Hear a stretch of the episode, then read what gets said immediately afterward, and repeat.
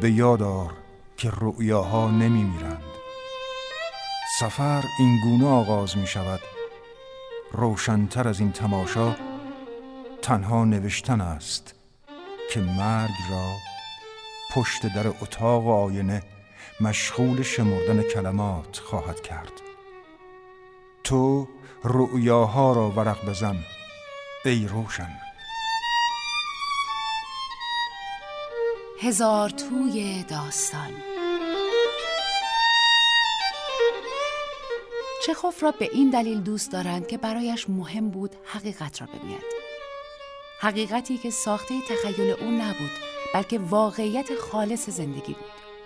حقیقتی سرچشمه گرفته از ایمان و ادراکش. ایمان به حقیقت و امید تمام چیزی بود که چخوف می‌گفت و مینوشت.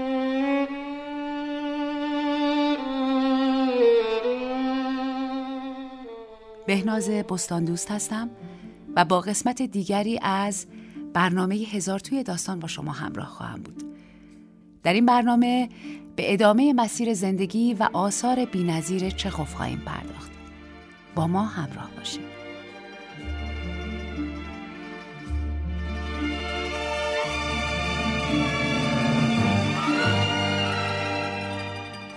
چخوف در 1887 خسته از کار زیاد و با شدت گرفتن بیماریش به اوکراین سفر می کند. در آنجا از نو به زیبایی استپهای روسیه پی می‌برد. در بازگشت داستان نسبتا بلند استپ را می نویسد. داستانی که در آن فرایندهای فکری شخصیتهای داستان روایت می شود. منتقدان داستان را بسیار عجیب اما بسیار اصیل می نامند و برای نخستین بار اثری از چخوف در یک مجله معتبر ادبی به چاپ می رسد. داستان را فرهنگ نامه شاعرانه چخوف نامیدند. داستانی که نشان از پیشرفت چشمگیر چخوف دارد و نمایانگر بالا رفتن کیفیت کار اوست. در 1887 یکی از نمایش خانداران مسکو به او سفارش نوشتن یک نمایش کمدی داد. چخوف در ده روز نمایش چهار پردهی ایوانوف را نوشت. اجرای اول موفق نبود و چخوف سرخورده و بیمار شد. اما با تغییراتی که در نمایش انجام داد هنگامی که دو سال بعد به روی صحنه رفت با استقبال گسترده مردم و منتقدان مواجه شد و این نمایش آغازی بود بر سبک و مضمونهای شاهکارهای بعدی چخوف. از همین نمایش است که نظریه چخوف با عنوان تفنگ چخوف معرفی می شود. اصلی دراماتیک که بر اساس آن هر عنصری در داستان باید ضروری و غیر قابل جانشینی باشد و هر چیز دیگری جز این عناصر ضروری را باید حذف کرد. چخوف در این باره گفته است هر چیزی را که ربطی به داستان ندارد حذف کنید. اگر در بخش اول داستان بگویید که یک تفنگ بر دیوار آویزان است در بخش دوم یا سوم داستان حتما باید تیری در کند و اگر تفنگ قرار است تیری در نکند نباید روی دیوار آویزان باشد. چخوف در سال 1888 با مجموعه داستان در غروب برنده جایزه پوشکین می شود به دلیل تولید بهترین اثر ادبی که از ارزش‌های هنری بالایی برخوردار است. چخوف دیگر در اوج شهرت است.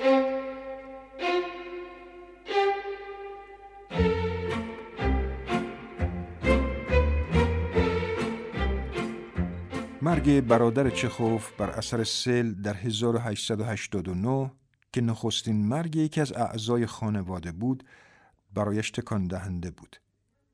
برای چخوف که چند سال بود سل داشت و از آن در رنج بود مرگ برادر زنگ خطری بود تا دریابد. او نیز وقت چندانی ندارد و باید در بیان آنچه می‌خواهد بگوید شتاب کند. پس از خاک سپاری برادر وضع روحی او کاملا به هم میریزد.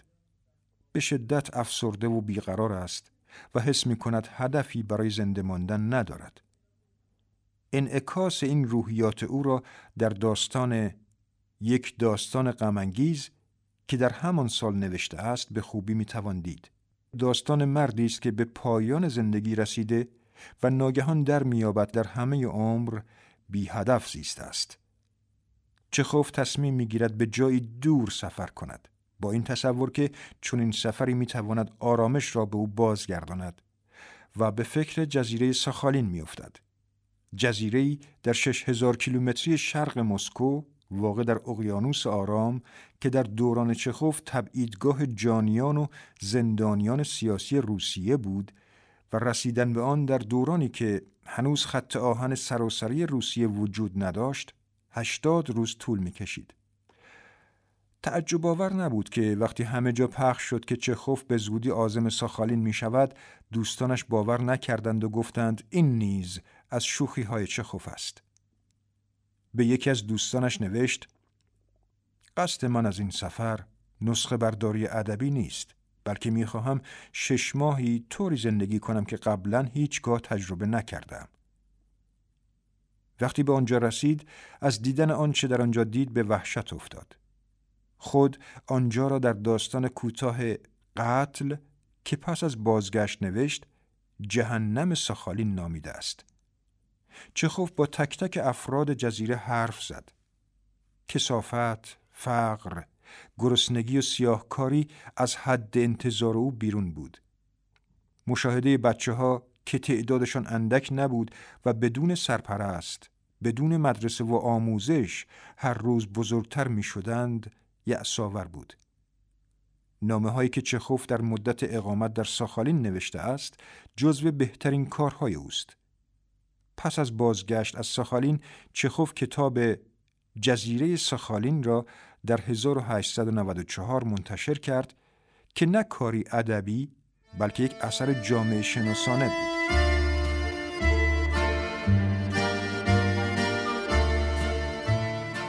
خوشبختی در انتظار ما ننشسته است.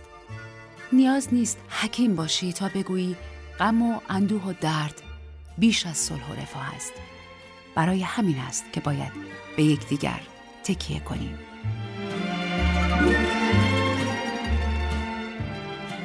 چخوف در نامه پیش از دریافت جایزه پوشکین برای یک داستان خوب شش ویژگی را برشمرده بود.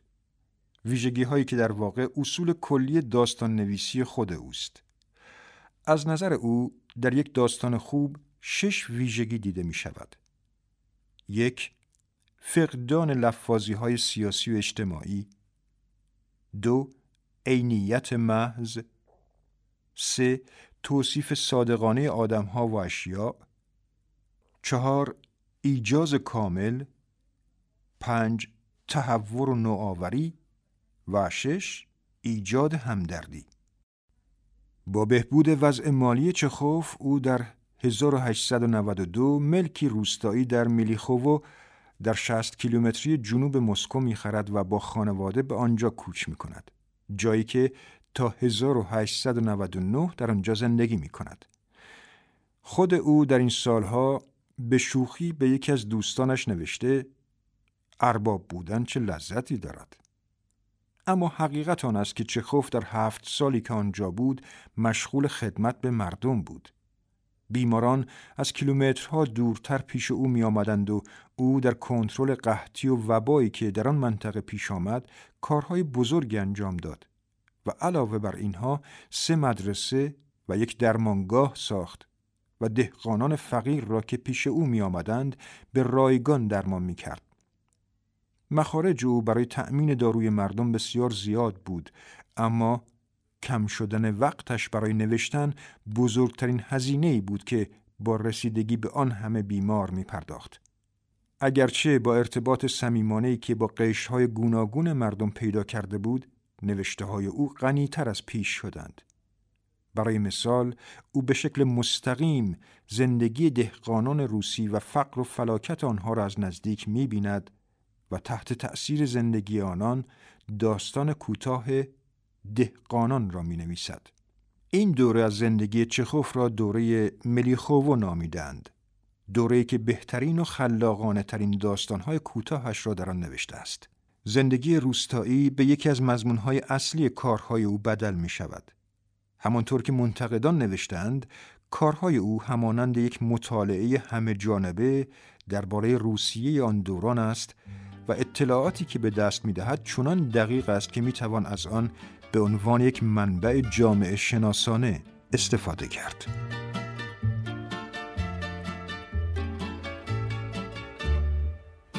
تنها در هنگام سختی است که مردم می‌فهمند چقدر دشوار است که بر احساسات و افکارشان مسلط باشند.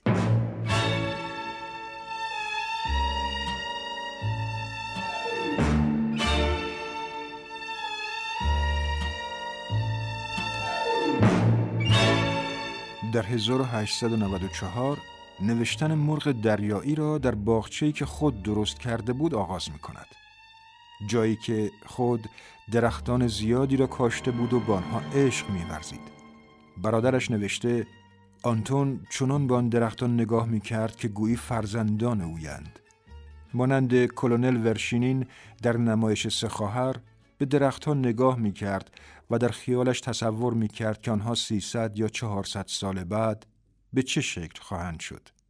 شب اول اجرای مرغ دریایی در 17 اکتبر 1896 در سن پترزبورگ یک شکست مفتزهانه بود چرا که تماشاچیان بازیگران را هو کردند و نمایش دیگر اجرا نشد و حتی چخوف آنقدر سرخورده شد که دیگر از نوشتن نمایشنامه دست کشید.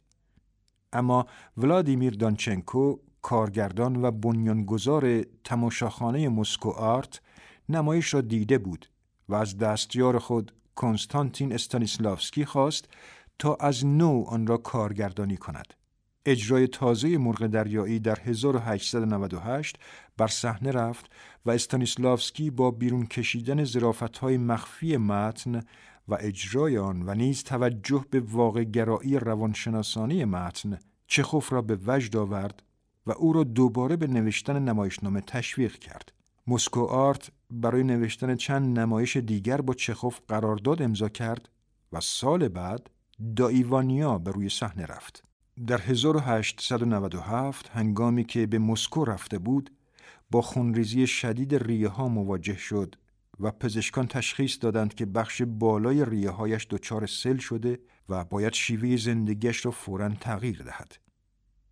چخوف پس از مرگ پدرش در 1898 در 1899 زمینی در حومه یالتا خرید و با مادر و خواهرش به آنجا رفتند.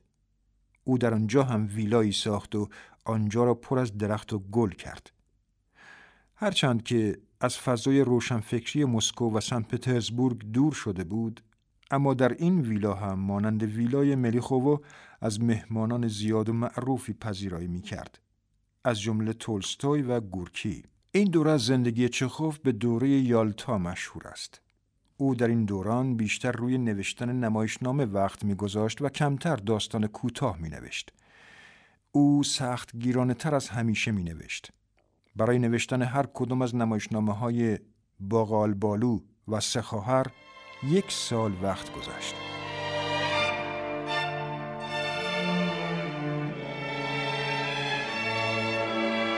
با هم داستان زیبای ویولون روتشیلد را میشنویم.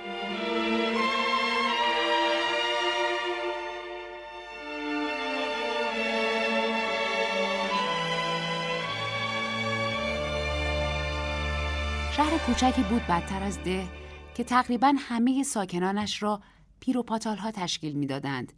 ولی آنقدر کم میمردند که مایه تأسف بود. زندان و بیمارستان شهر هم به ندرت احتیاج به تابوت پیدا می کرد. خلاصان که کاروکاسبی سخت کساد و بیرونق بود.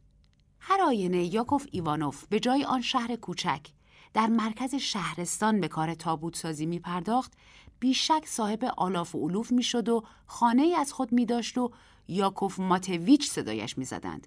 اما در آن شهر کوچک فقط به اسم یاکوف معروف بود. یاکوف مانند یک دهقان ساده در فقر میزیست. کلبه قدیمی کوچکش فقط یک اتاق داشت که خود او و مارفا و بخاری و یک تخت خواب دو نفری و میز نجاری و بقیه دار و ندارش در همین اتاق با هم سر می کردند. او تابوت های خوب و محکمی می ساخت. تابوت های دهاتی ها و کاسب ها را به قد و قواره خودش درست می کرد و در این مورد حتی یک بار هم نشد که اشتباه کند. اما برای زنها و آدمهای محترم از روی اندازه خودشان تابوت می ساخت و برای اندازهگیری قد آنها از یک نیمگزی فلزی استفاده می کرد. برای ساخت تابوت بچه از سر بیمیلی سفارش میپذیرفت. این نوع تابوت را بدون اندازهگیری و با اکراه انجام می‌داد و همیشه هم هنگام دریافت دستمزدش می‌گفت راستش رو بخواین خوش ندارم به این جور کارهای کوچیک بپردازم. او گذشته از حرفه تابوت سازی درآمد مختصری هم از نوازندگی ویولون داشت. در عروسی های شهر کوچکشان معمولا از یک دسته مطرب دعوت می‌کردند. سردسته این گروه که رویگری بود به اسم مویس ایلیچ شاخکس همیشه نصف آیدی دسته را توی جیب خود میریخت. از آنجایی که یاکوف نوازنده ماهری بود و به خصوص از عهده نواختن ترانه ها و آوازهای روسی به خوبی برمی آمد، شاخکس گاهی اوقات او را به ارکستر خود دعوت می کرد و هر بار هم بدون احتساب انعام مهمانها پنجاه کپک به او دستمزد می‌داد. وقتی یاکوف در جشنها و عروسیها به نوازندگی می نشست، ویولونش جیغ می کشید. دم گوش راستش کنترباس خورخور می کرد و دم گوش چپش فلوت زار می زد. نوازنده فلوت نام خانوادگی ثروتمند معروف عصر ما یعنی روتشیلد را هم یدک می کشید. این مرد لعنتی حتی شادترین ترانه ها را هم با نوای حزین می نواخت. یاکوف بیان که دلیل خاصی در کار باشد رفته رفته نسبت به او احساس نفرت و تحقیر می کرد. تا می توانست ایراد می گرفت. بهانه جویی می کرد، فوش می داد و حتی یک بار چیزی نمانده بود که مرد بینوا را به زیر مشت و لگت بگیرد. آن روز روتشیلد رنجیده و نگاه آکنده از خشم خود را به او دوخته و گفته بود اگه به قریه و هنر شما احترام نمیذاشتم تا حالا از همین پنجره سوتتون کرده بودم بیرون و بعد گریسته بود به همین دلیل بود که یاکوف به ندرت فقط در مواقعی که او قایب بود به ارکستر دعوت می‌شد یک سال پیش در ششم ماه مه ناگهان مارفا مریض شد پیرزن به سختی و سنگینی نفس می‌کشید و بیش از حد معمول آب می نوشید. تلو تلو می‌خورد و سرش گیج می‌رفت. با این همه صبح روز بعد بخاری اتاق را روشن کرد و حتی پی آب رفت. اما غروب که شد در بستر افتاد. در سراسر آن روز سر یاکوف گرم نواختن ویولون بود اما همین که هوا تاریک شد دفترچه ای را که خسارات روزانه را در آن یادداشت می‌کرد برداشت و از سر دلتنگی و افسردگی سرگرم جمع زدن ضررهای سالانه خود شد. رقمی که به دست آمد چیزی متجاوز از هزار روبل بود. از مشاهده این زیان هنگفت طوری از کوره در رفت که چرتکه را بر زمین انداخت و پایش را با خشم و غضب بر کف اتاق کوبید. در همین هنگام ناگهان مارفا صدایش زد. یاکوف دارم میمیرم. یاکوف به سمت او چرخید. سیمای مارفا از شدت تبی که داشت گلگون بود و برخلاف معمول شاد و روشن می نمود. یاکوف که عادت داشت صورت او را همیشه حراسان و رنگ پریده و محجوب و نگونسار ببیند دست و پایش را گم کرد. به نظرش می آمد که مارفا در واقع در حال مرگ بود و از اینکه سرانجام از شر این کلبه و تابوت ها و خود یاکوف تا ابد خلاص خواهد شد احساس شادمانی می کرد. پیرزن نگاهش را به سقف دوخته بود لپایش را تکان می‌داد و مهر خوشبختی طوری بر چهرش نقش بسته بود که انگار مرگ را این نجات دهندهش را به چشم می‌دید و با او به نجوا سخن می‌گفت. سپیده دمید و افق در ورای پنجره کلبه رفته رفته آتشگون شد. یاکوف در حالی که به همسر پیر خود نگاه می‌کرد معلوم نیست به چه علت به یاد آورد که تا آن روز حتی یک بار هم او را نوازش نکرده و دلش به حال او نسوخته و به صرافت خرید ولو یک روسری نیفتاده و از مجالس عروسی هرگز چند تا نانشیرینی برایش نیاورده بود اما در عوض سر او داد زده و به تلافی ضررهایی که متحمل می شده فحشش داده و با مشتهای گره شده به او حمله کرده بود. گرچه هرگز کتکش نزده بود اما تهدیدهایش هم کافی بود که تن پیرزن را از وحشت بلرزاند همین که آفتاب بالا آمد گاری همسایه را به آریت گرفت و مارفا را به بیمارستان برد. آن روز عده مراجعان اندک بود از این رو بیش از سه ساعت انتظار نکشید. از اینکه ماکسیم نیکولایچ پیر مریضها را می‌دید سخت خوشحال شد. زیرا در شهر می‌گفتند که گرچه او بد است با این همه بیشتر از خود دکتر سرش می شود. وقتی آن دو به اتاق معاینه وارد شدند یاکوف خطاب به ماکسیم گفت ایال بنده یا به قول امروزی ها ببخشید شریک زندگی بنده ناخوش شده. پزشکیار سگرمه هایش را در هم کرد و در حالی که به موهای بغل گوش خود دست می‌کشید مشغول معاینه کردن مارفا شد. پزشکیار زیر لب گفت بله که اینطور. سپس آهی کشید و اضافه کرد زکامه شاید هم تب نوبه باشه. این روزا تیفوس خیلی زیاد شده. چیکار میشه کرد؟ پیرزن شکر خدا عمرشو کرده. چند سالشه؟ سال دیگه میشه هفتاد سالش. که اینطور. آره عمرشو کرده. بوی الرحمنش بلند شده. یاکوف منباب ارائه ادب تبسمی کرد و گفت البته حق با شماست. فرمایش درستی کردین. از جنابالی ممنونیم ولی اجازه بفرمایین عرض کنم که هر حشره هم دوست داره زنده بمونه. پزشکیار با لحنی که انگار موضوع مرگ یا زندگی پیرزن فقط به او بستگی دارد جواب داد. گیرم که دوست داشته باشه.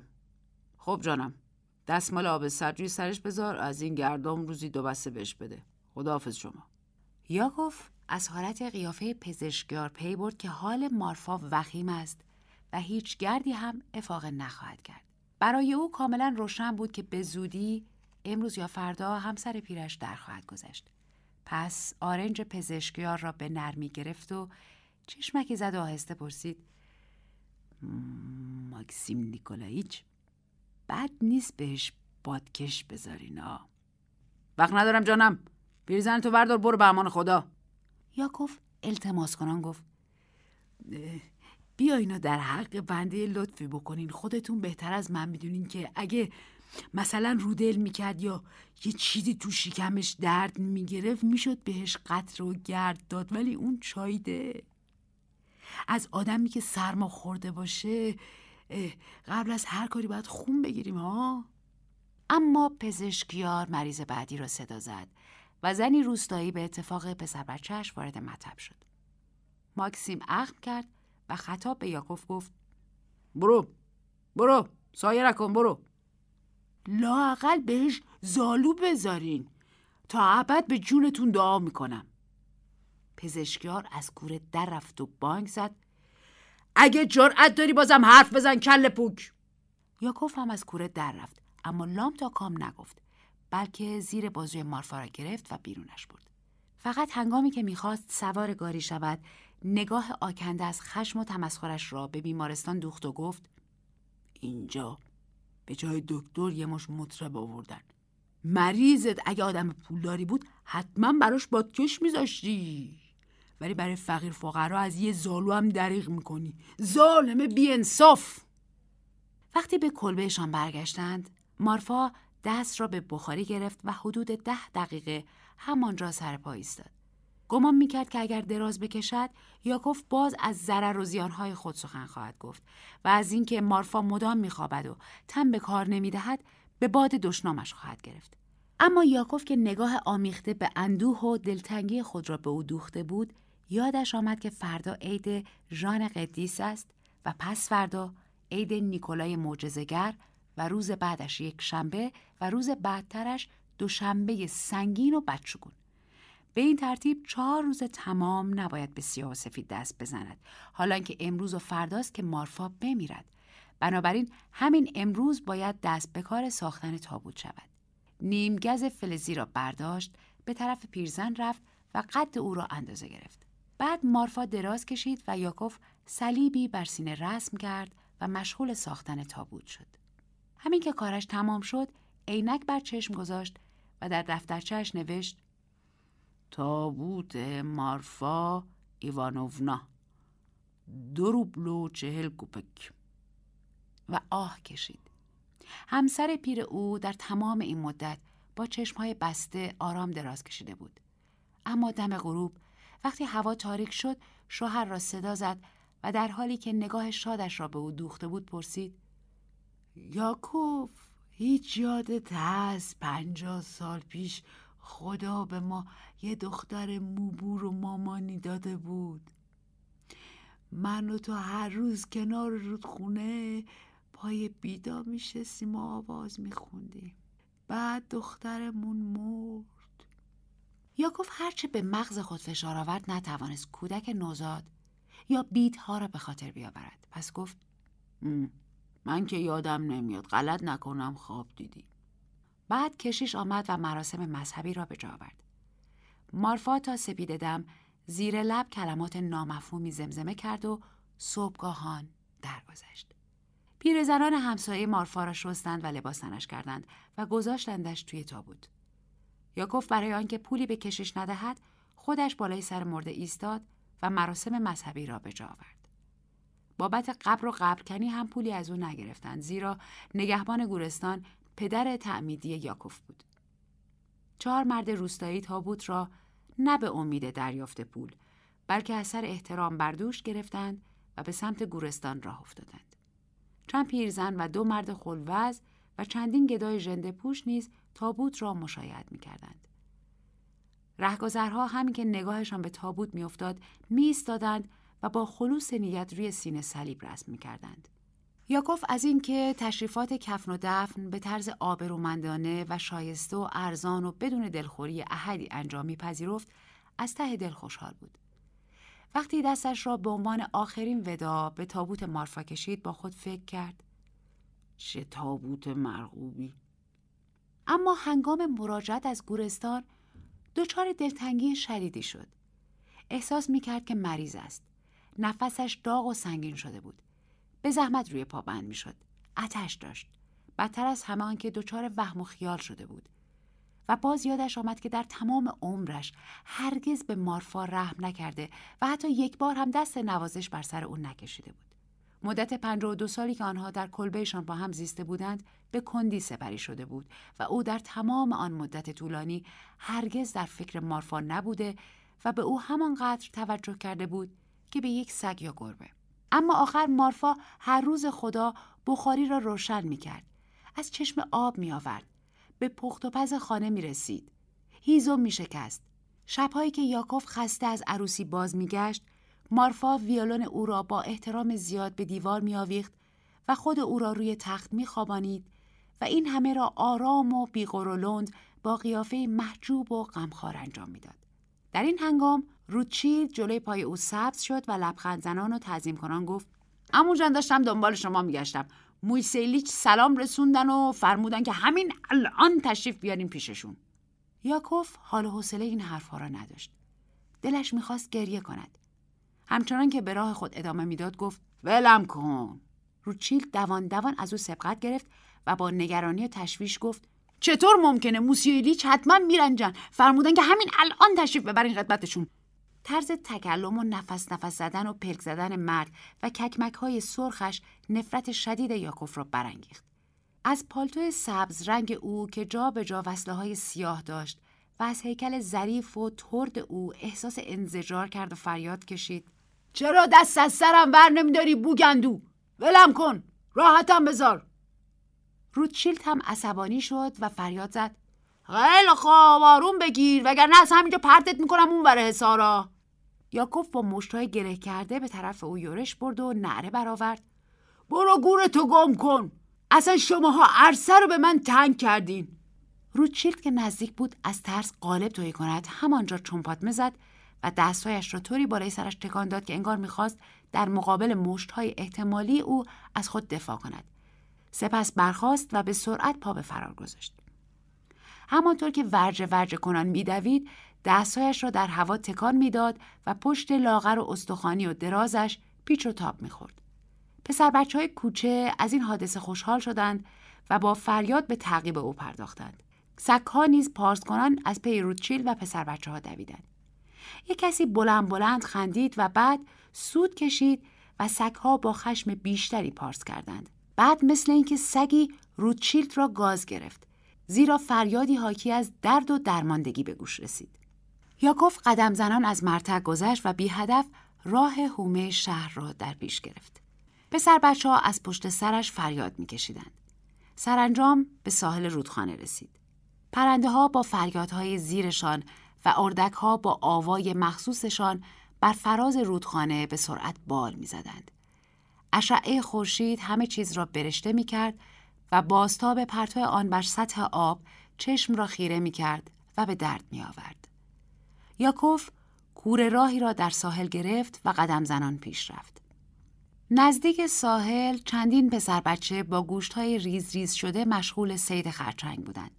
همین که نگاهشان به یاکوف افتاد با لحنی حاکی از خشم فریاد کشیدند یاکوفو یاکوفو این هم آن بید تنومند و کهنسال که حفره خیلی بزرگی بر تنه دارد و شاخههایش پر از آشیانه کلاق است و ناگهان خاطره نوزادی موبور و درخت بیدی که مارفا از آن یاد کرده بود در ذهنش زنده شد. آری این همان بید است. سبز و آرام و محزون و بینوا چقدر پیر شده. زیر بید نشست و گذشته ها را به خاطر آورد. در عجب بود که چرا در عرض چهل یا پنجاه سال گذشته حتی یک بار هم به ساحل رودخانه نیامده بود و اگر هم گذرش به آنجا افتاده هرگز توجهی به آن نکرده بود همیشه فکر می‌کرد رودخانه شهرشان چیزی بیش از نهری کوچک و بیمقدار نبود اما امروز می‌دید که می‌شد در آن ماهی سید کرد و آن را به کسبه و کارمندها و بوفچی های ایستگاه راه آهن فروخت و پولش را در بانک پسنداز کرد. می‌شد با قایق ده به ده افتاد و ویولون زد و از مردم از هر قشر و طبقه و سنفی پولی گرفت. می‌شد با بلم بارکشی و مسافرکشی کرد که به هر تقدیر کاری به مراتب بهتر از تابوت سازی و بالاخره می‌شد قاز پرورش داد و گوشت آن را زمستانها به بازار مسکو عرضه کرد. و لابد درآمدی که فقط از فروش پر قاز آیدش می‌شد از ده روبل هم تجاوز می‌کرد. اما حیف که او از این همه آیدی غافل مانده بود. چه ضررهایی. آه که چه ضررهای هنگفتی. و اگر تمام این کارها را با هم انجام می‌داد هم ماهی سید می کرد هم ویولون می نواخت هم بلم راه می انداخت هم قاز پرورش می‌داد چه سرمایه‌ای که به هم نمی‌زد. اما هیچ یک از این اتفاقها حتی در خواب هم رخ نداده بود. زندگی و عمرش بیهوده و بیفایده و بیخوشی و لذت گذشته و مفت و مسلم تباه شده بود. چیزی به پایان عمرش نمانده بود. به پشت سر هم که مینگریست چیزی جز ضرر ضررهای وحشت انگیز که مو بر تنش سیخ می‌کرد نمی‌دید.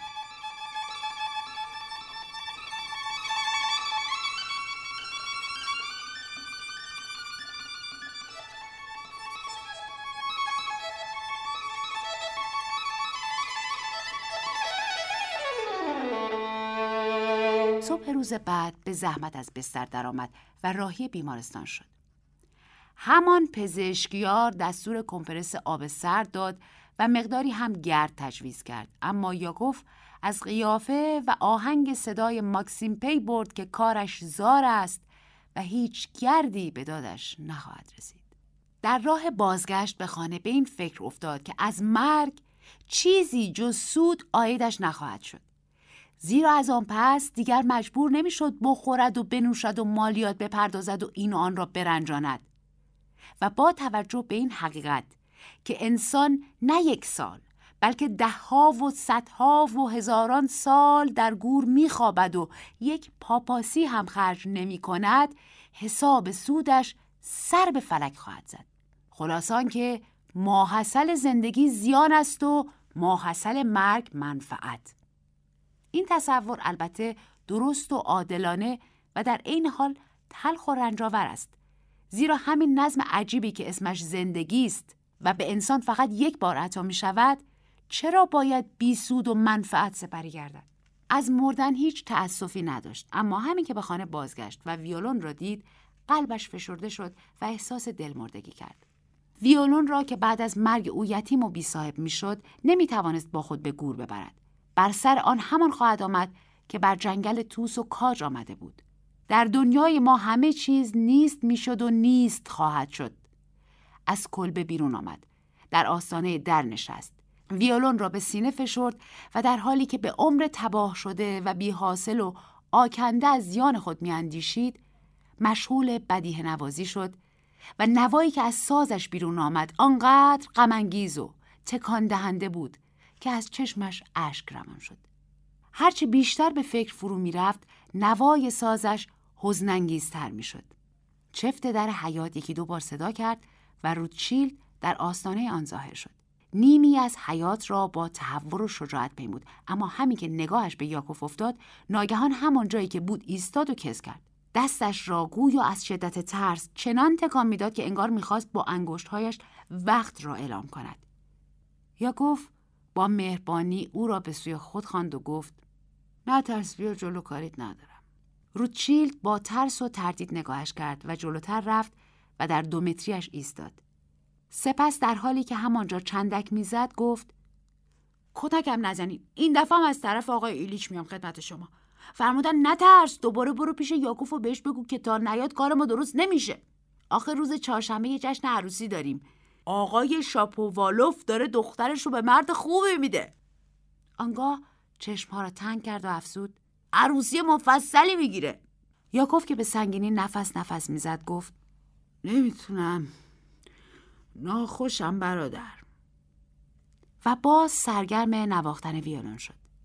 سیل اشک از چشمایش را افتاد و قطره قطره بر سازش چکید. روچیل که یک پهلو به سمت او چرخیده و دستها را روی سینه چلیپا کرده بود به دقت گوش می‌داد. ترس و حیرتی که بر چهرش نقش خورده بود جای خود را رفته رفته به اندوه و همدردی داد. چشمهایش را مانند آدمهایی که به عالم خلصه رنجاوری فرو رفته باشند گرداند و زیر لب گفت آخ. و قطرهای درشت اشک آرام آرام بر گونه هایش غلطیدند و روی پالتوی سبزش فرو چکیدند. یاکوف سراسر آن روز را در بستر ماند و دلتنگی کرد. وقت غروب که کشیش بر بالینش آمد تا اقرار نیوشی کند، یاکوف حافظه تار خود را به کار گرفت و باز قیافه رنج دیده مارفا و فریاد یعصامیز روتشیلد را آن روز که سگی گازش گرفته بود در نظر خود مجسم کرد و با صدایی که به زحمت شنیده می‌شد گفت ویولون امو. بدین به روتشیلد.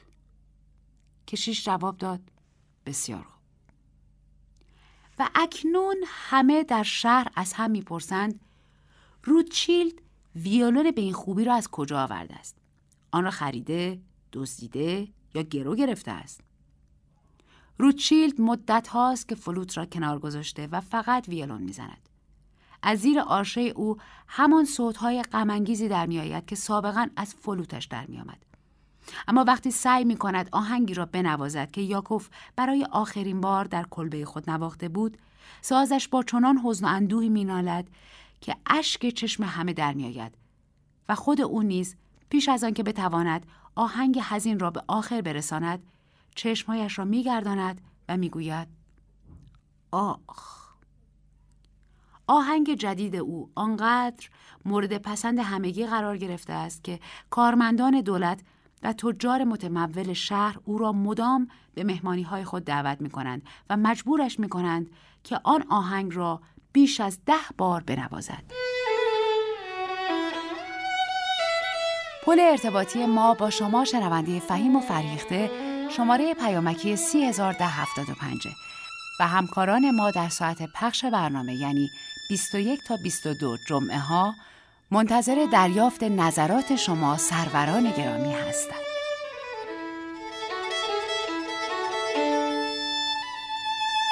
در خدمت آقای دکتر کیهان بهمنی هستیم. مترجم منتقد استاد دانشگاه و پژوهشگر در حوزه ادبیات داستانی خیلی خوش اومدید. ممنون که دعوت ما رو پذیرفتین. سلام. سلام. سپاسگزارم از شما و همکاران گرامیتون و همینطور شنوندگانی که امشب ما در خدمتشون هستیم من در خدمت شما هستم. خواهش می‌کنم. چخوف از نویسنده هایی که به دلیل تعدد آثارش حسابی دست ما رو برای انتخاب باز گذاشته بود. این حسن آقای چخوف به نظر می رسید منتها دقیق تر که شدم دیدم انتخاب از بین این همه اثر جذاب و قابل بحث خیلی سخت شد. نهایتا تصمیم من بر این شد که به داستانی بپردازم که با وجود ارزش های زیادی که داره کمتر بهش توجه شده. این شد که داستان ویولون روتشیلد انتخاب شد. همطور که داستان رو شنیدیم ویولون روتشیلد روایت مردی مادیگر است که معیار ارزش گذاریش برای هر چیزی حتی مرگ و زندگی بر اساس سود و زیانیه که از اون برش حاصل میشه.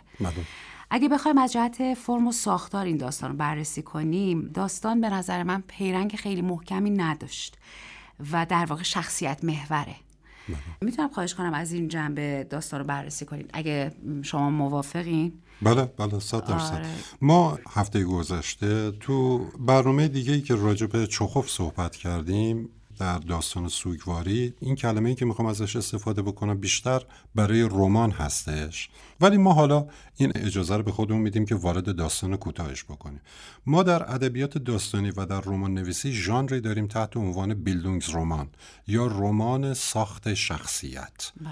اون هم به این شکلی که از ابتدای داستان تا انتهای داستان یک شخصیتی که حالا در مدل سنتیش معمولا نوجوان ها بودن یک دوران گذاری رو دارن و به یک حالت بلوغ می‌رسن.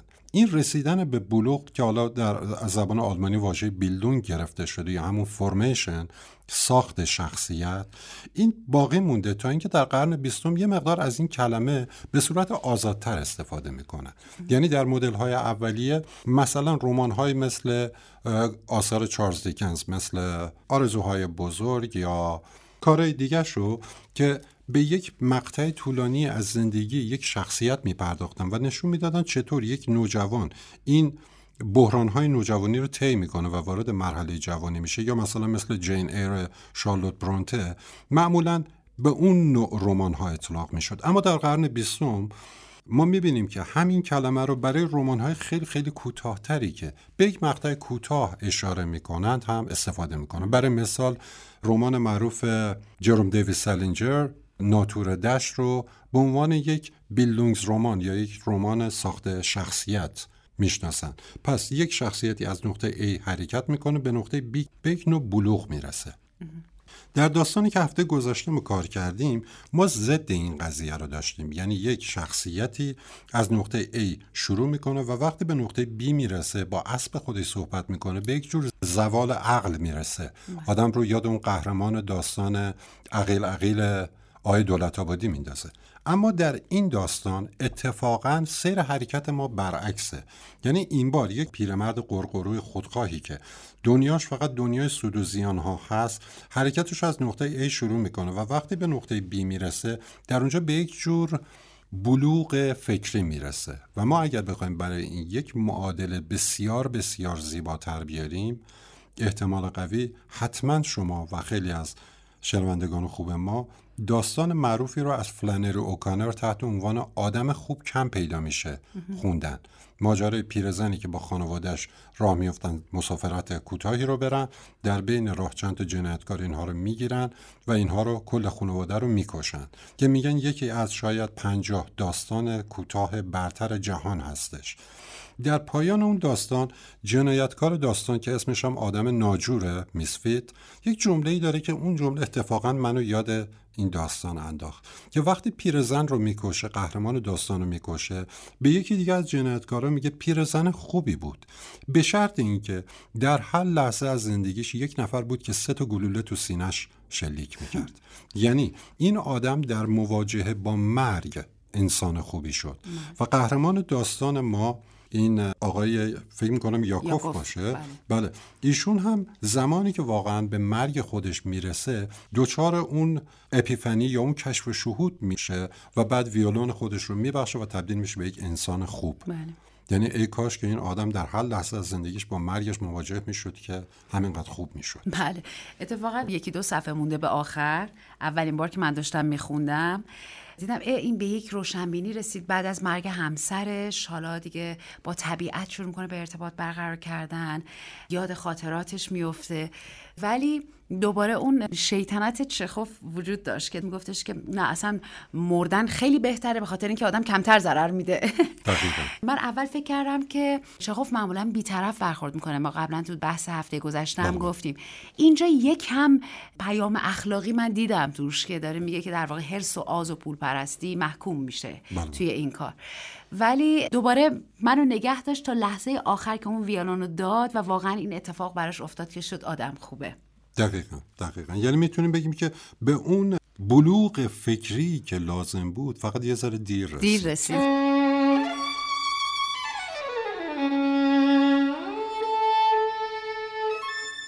یه نکته ای هست که در مورد این داستان خیلی توجه منو جلب کرد آقای دکتر. چرا تابوت ساز ویولون نواز یا برعکس ویولون نواز تابوت ساز به نظر شما از استفاده این دوتا کنار همدیگه خواسته ترکیب خاصی رو بسازه؟ صد درصد. تنز روزگاره. داستانی رو میخوندم از هنری ترویا فرانسوی به نام روزنه تسخیر ناپذیر انشالله حالا شما یه زمانی شاید این حتی داستانم استفاده بکنید. ابتدای داستان تروایا خیلی زیبا شروع می‌کنه. اسم قهرمان داستان میگه. میگه آقای فلانی یه خصوصیت داشت. اونم این بود که از انسانها متنفر بود. و اصلا داستان راجع به این آدم یکی از آدم متنفره. اما از بخت بدش در اداره موالید کارش ثبت تولدهای جدید بود. یعنی هر روز باز با هزاران آدمی که تازه بچه دار می شدن و می اومدن ایشون سر کله می زد اینجا هم دقیقا ما همین مسئله رو داریم. یعنی تابوت سازی که کار اصلیش ما رو یاد اون تابوت ساز معروف پیرمرد خنزر پنزری میندازه این آدم در عین حال حرکت دیگه داره در مراسم عروسی ها و میره اونجا ویولون می‌زنه. و این تنز روزگاره که آدمی که نسبت به همه چیز دید بدی داره خودش هم مجبور میشه برای گذران زندگیش ویولون هم بزنه. پس چخوف می‌خواد به ما بگه هیچ انسانی به طور مطلق بد نیست. هر انسانی درون خودش رگه هایی از خوبی رو داره. به نظر من این ویولون نواختن قهرمان داستان ما نشون دهنده اون جنبه فرشته خوی روان این آدم هستش که شاید در حالت دادی اگه رو بخونیم بگیم او چه آدم بدیه این همش حسابگره به فکر زنش نیست. اگه بخونیم حالت خیلی بدش رو در نظر بگیریم چزارا پاوز یک داستانی داره که یک آقای نامزد خودش رو اذیت می‌کنه وقتی ازدواج می‌کنه و کاری می‌کنه که اون آخر میره خودکشی می‌کنه. و بعد این دچار عذاب وجدان میشه. این من یاد اون داستان چزار پاوز انداخت اما با این تفاوت که این یک خوبی هم داره. خوبیش هم اینه که روح هنر درش هنوز زنده هستش بله بله. از جهت عناصر داستانی چجوری میشه اینو تحلیل و بررسی کرد؟ در این داستان باز یکی از اون چیزهایی که خیلی برای من جالب بود اون استفاده جا و بیجای چخوف از اون المانهایی بود که انگار می‌خواست خبر بده از انتهای داستان. یعنی وقتی داستان رو شروع که می‌کنه در همون ابتدای داستان میگه این تابوت سازه. ما در ادبیات میگیم میگیم این تکلیف رو مشخص می‌کنه. این داستان بناس یک جوری بالاخره از انتهاش خبر بده. یعنی همین عنصری که در ابتدای داستان میاد بناس از انتهای داستان به ما خبر بده و بگه که ماجرا چی هستش. ولی یک کار خیلی خیلی زیبایی که انجام داده تغییر زاویه دیدهایی هستش که مدام در این داستان ما داریم. یعنی یک جاهایی ما داستان رو از دید قهرمان داستان می‌بینیم.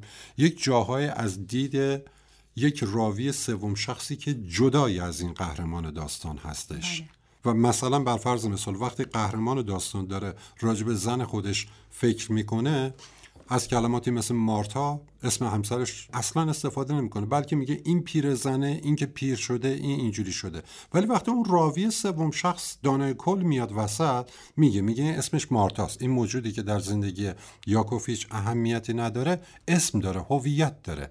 منتها اونقدر این در کنارش بوده حالا شاعر میگه ماهی چو غرق آب است قافل ز قدر آب است. زین رو همیشه در آب در جستجوی آب است. تا وقتی که این زن کنارشه این قدرش رو نمی‌دونه. بعد از اینکه زن میمیره تازه پی می‌بره چه چیزی رو از دست داده. به طور کلی در آثار چخوف ما با یک ظاهر خیلی ساده مواجه هستیم. چی باعث میشه که این ظاهر ساده انقدر موندگار بشه. داستان ها هر دوره برای خودشون تازگی دارن. هر وقت که ما اینا رو می‌خونیم هنوز برامون تازه است انگار حرف تازه ای داره. چه معجزه ای داره چه تو نوشته هاش مهمترین مسئله ای که هست اینه که آثار چخوف آثار تولستوی داستایوفسکی در وهله اول فقط داستان نیستند بلکه فلسفه زندگی هستند. بله. و مهمتر از اون اون حالت بیزمانیه. یعنی چیزی که حالا در زبان انگلیسی بهش میگن agelessness. یک اثر ادبی خوب مثل آثار چخوف در هر زمانی می‌تونه اون تراوت خودش رو حفظ بکنه. و یکی از دلایلش اینه که معمولا این نویسنده ها سعی می‌کنن از عناصر محلی کمتر استفاده بکنن و اون عناصر محلی رو کنار بذارن. یعنی ما مثلا الان در این داستان که می‌خونیم شاید اگر اسم اون روستا حالا چیز نباشه حتی نفهمیم در روسیه است. بله. یا مثلا ما هیچ چیزی راجع به زمانش خیلی مطرح نباشه. بنابراین این داستان می‌تونه در هر زمان دیگه هم مطرح باشه و یک نویسنده خوب بلده بدون اینکه داستان خودش رو در چارچوب های زمانی محدود بکنه طوری داستان خودش رو بگه که سالها سال بعد هم اون داستان هنوز اون جذابیت خودش رو داشته باشه. البته مصرف نداره. آره البته در قرن بیستم یک تئوری میادش توسط رابرت یاس تحت عنوان افق انتظار. که درسای خیلی خوبی رو به ما میده و اونم اینه که شاید الان بعضی از خواننده ها مثلا اگر آثار چوخوف رو بخونن میگن آثار چوخوف از نظر تکنیک نوشتاری هیچ وقت به پای آثار جویس نمی‌رسه. ما باید اینو در نظر بگیریم. چوخوف مخاطبش اون زمان انسانی بود که تازه از ادبیات رومانتیسم رهایی یافته بود و هنوز که هنوزه داشت با یک مدل های ابتدایی داستان سر کله می‌زد. این خیلی فرق می‌کرد با خواننده قرن بیستم که توماس هاردی رو پشت سر گذاشته همینگوی رو پشت سر گذاشته نویسندگان نسل بیت رو پشت سر گذاشته و حالا می‌تونه خیلی راحت تر پس بنابراین چخوف برای مردم زمان خودش مینوشت. مجبور بود اون سادگی رو حفظ بکنه. خیلی از کمدی هایی که چخوف می‌نویسه مثلا اون داستانی که با هم دیگه راجبش صحبت می‌کردیم بوغلمون صفت. وقتی آدم می‌خونه می‌بینه در سطح نازلترین داستانهای تنس هستن و خیلی شاید چیز عجیب و غریبی نباشن. ما همون داستانه که شاید نظیرش رو نسیم خیلی زیاد نوشته باشه یا حتی تنس پردازه خودمون خیلی زیاد نوشته باشن. اما ما باید این رو هم لحاظ بکنیم که چخوف باید مخاطب عادی زمان خودش رو هم درس اخلاق بهش می‌داد. بله. و برای مردم اون زمان روسیه که خیلی هاشون هنوز سواد آنچنانی نداشتن دانش بالایی نداشتن اکثرا کشاورز بودن خب خیلی هم خوب بوده اون داستان. حالا اینجا مگه اسم چخوف ورداریم خود داستان چه ویژگی داره؟ همون. یکی از ویژگی مهمی که این داستان داره فلسفه که پشت این داستان قرار داره. بله. و فلسفهش هم ما اگر بخوایم امر اخلاقی و اینها رو کنار بذاریم نوع روانشناسی که در این داستان در بر ما مطرح میشه. من همیشه این مطلب رو میگم که روانشناسی واقعا مدیون ادبیات هست. خیلی وقتا هستش که شما ببینید روانشناسی مفاهیمی رو از ادبیات قرض می‌گیره. نه تنها روانشناسی شاید علوم دیگه. مثال سادهش رو بخوایم برای شما بزنیم. اریکسون میادش زندگی رو به هشت مرحله تقسیم می‌کنه و یکی از بزرگترین نظریه پردازان روانشناسی رشد. بعدا میرن در میارن می‌بینن شکسپیر در نمایشنامه As You Like It عین همین مدل رو به صورت هفت مرحله در آورده بوده و اریکسون دقیقا رفته همون رو کپی کرده آورده ازش این نظریه رو در آورده. کار بزرگی که چخوف در این داستان انجام میده اینه که اصول و به قول گفتنی اون چیزهایی که ما در روانشناسی تحت عنوان نیوراسیس می‌شناسیم یا نوروز می‌شناسیم اینها رو خیلی راحت داره در داستان خودش توضیح میده و یک جور روانشناسی عمومی رو داره بیان می‌کنه هم در داستانی که هفته قبل خوندیم هم در این داستان. می‌خوام بگم چوخوف یا خیلی دیگه از نویسندگانی که در اون دوران می نوشتن روانشناسانی بودن که نظریه پردازی نمی کردن بلکه مسائل روانشناسی حالا چه نوروز ها چه سایکوس ها رو به صورت داستان به ما نشون می‌دادن. بله. و این بزرگی و عظمت کارشون رو نشون میده که چطور مثلا یه نفر مثل ویلیام شکسپیر خیلی قبل از اینکه کسی اصلا بدون عقده اودیپ چی بوده این مسئله رو در حملت میاد کاملا نشون میده. درسته. یه جمله داره ناباکوف راجب چخوف گفته. این جمله جذابیه. می‌خوام ببینم شما نظرتون چیه راجع به این جمله ناباکوف. میگه تنز چخوف تنزی بود یک سر چخوفی. مسائل از چشم اون هم مسحک بود هم غم اما آدم اگه متوجه مسحک بودنشون نشه غم بودنشون رو درک نمی‌کنه چون این هر دو به هم دیگه پیوستن. اگر ما بخوایم حالا به طور کلی راجع به تنز صحبت بکنیم و اینکه اصلا ریشه و خواستگاه تنز چی هستش میگیم از همون نمایشنامه های ابتدایی یا کمدی های اولیه قرار بر این بوده که ما خصلت های بد انسانی رو بزرگ بکنیم و با این بزرگ نمایی راجع به خصلت های بد صحبت کنیم. می‌بینیم که مثلا اکثرا کمدی های اولیه راجع به یک خصلت بد بود خسیس برخلاف تراژدیا که راجع به یک شخصیت تراژیک بود و اسم اون شخصیت هم میمون کمدی ها قرارشون بر این بود که اون ضعف های بشری رو بزرگ بکنن و به چشمش بیارن و نشون بدن. و اتفاقا چخوف هم در خیلی از موارد همین کار رو کرده یعنی اومده با استفاده از اون ضعف هایی که انسان عصر خودش در روسیه زمان خودش داشته اونها رو فقط یک مقدار بزرگتر کرده و بعد در اختیار ما گذاشته بله. داستان مثلا همون بغلمون یا بغلمون صفت اگر ما بخوایم در نظر بگیریم اینکه چطور آدم ها می‌تونن خیلی سریع رنگ عوض بکنن اما وقتی که تنز در خدمت تراژدی قرار می‌گیره می‌تونم بگم اینجا دیگه ما یک حالت خنده نداریم بلکه خنده تلخ رو داریم. بله. و اون اتفاقی که در آثار چخوف میفته که شما دیگه در اینجا درست میخندید ولی این خنده بنا نیستش که شما رو شادتون بکنه. نه نه اصلا یه جنس دیگه است. به قول هوراس که میگیم اگر ما دو هدف رو برای ادبیات قائل باشیم دولچه اتیوتیلی یعنی ادبیات هم باید سرگرم کننده باشه هم باید کارایی داشته باشه و آموزنده باشه چخوف یکی از زیباترین کارهایی که می‌کنه اینه که زیبایی و سرگرم کننده بودن داستان رو در هدف دوم خودش می‌ذاره. یعنی داستان خودش رو شیرین می‌کنه ولی این شیرین بودن فقط به منظور نگه داشتن مخاطب نیست بلکه برای خاطر اینه که می‌خواد اون داروی تلخی رو که در دل داستانش وجود داره با یک روکش شکرین به بیمار خودش که جامعه باشه بده و بیمار رو خوب بکنه. خیلی متشکرم. مرسی آقای دکتر خیلی لذت بردیم. بازم تشکر می‌کنم که دعوت ما رو پذیرفتین. خیلی بحث خوب و پرپیمونی بود. متشکرم ازتون. قسمت بعدی برنامه رو با هم دیگه بیشتر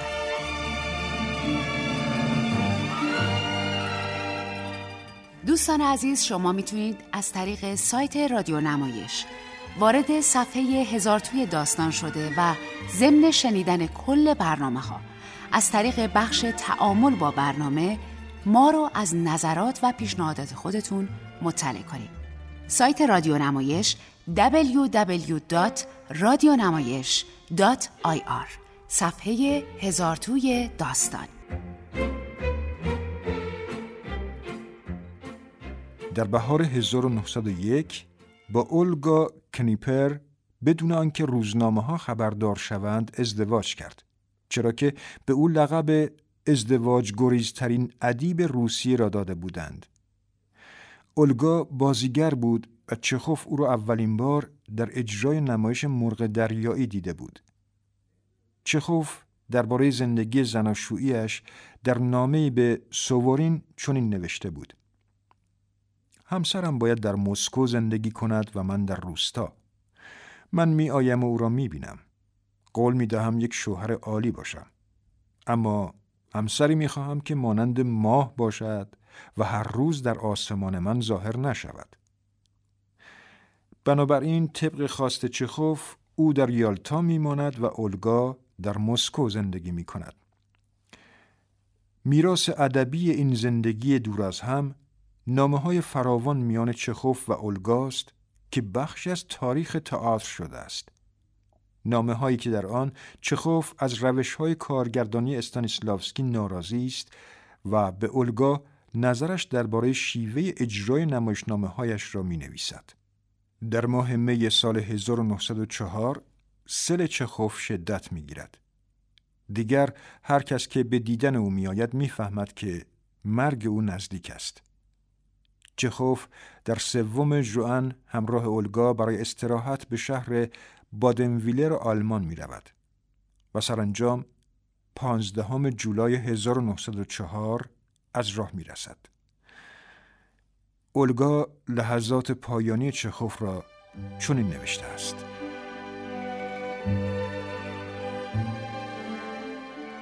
آنتون ناگهان به شکلی نامعمول نشست و با صدای بلند گفت دارم میمیرم. پزشک او را آرام کرد و به او کافور تزریق کرد و گفت به او نوشیدنی بدهید. آنتون لیوان را گرفت و به آن دقیق شد. لیوان را سر کشید و به پهلوی چپش به آرامی دراز کشید. من تنها فرصت کردم تا کنارش برسم و صدایش کنم. اما او دیگر نفس نمی کشید و مانند یک کودک به آرامی خوابیده بود.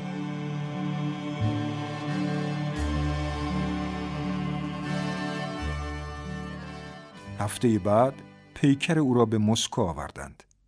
خبر در گذشت چخوف حکم اعلام ازای عمومی را داشت. مردمی که برای خاکسپاری او آمده بودند آنقدر پرشمار بودند که حتی مایه تعجب آنهایی شد که چخوف را تحسین می کردند. گویی همه برای بدرقه وجدان بیدار روسیه آمده بودند. آنتون چخوف چهل و چهار سال بیشتر زندگی نکرد.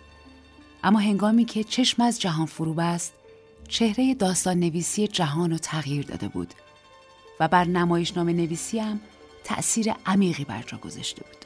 آثار ارزندهی که از اون به جا مونده هدفی پیش پای انسان نمی‌ذاره اما ابزاری برای بهتر زیستن به دست اون میده. چخوف معتقد بود زمانی انسان بهتر خواهد شد که به اون نشان دهند اکنون چگونه است.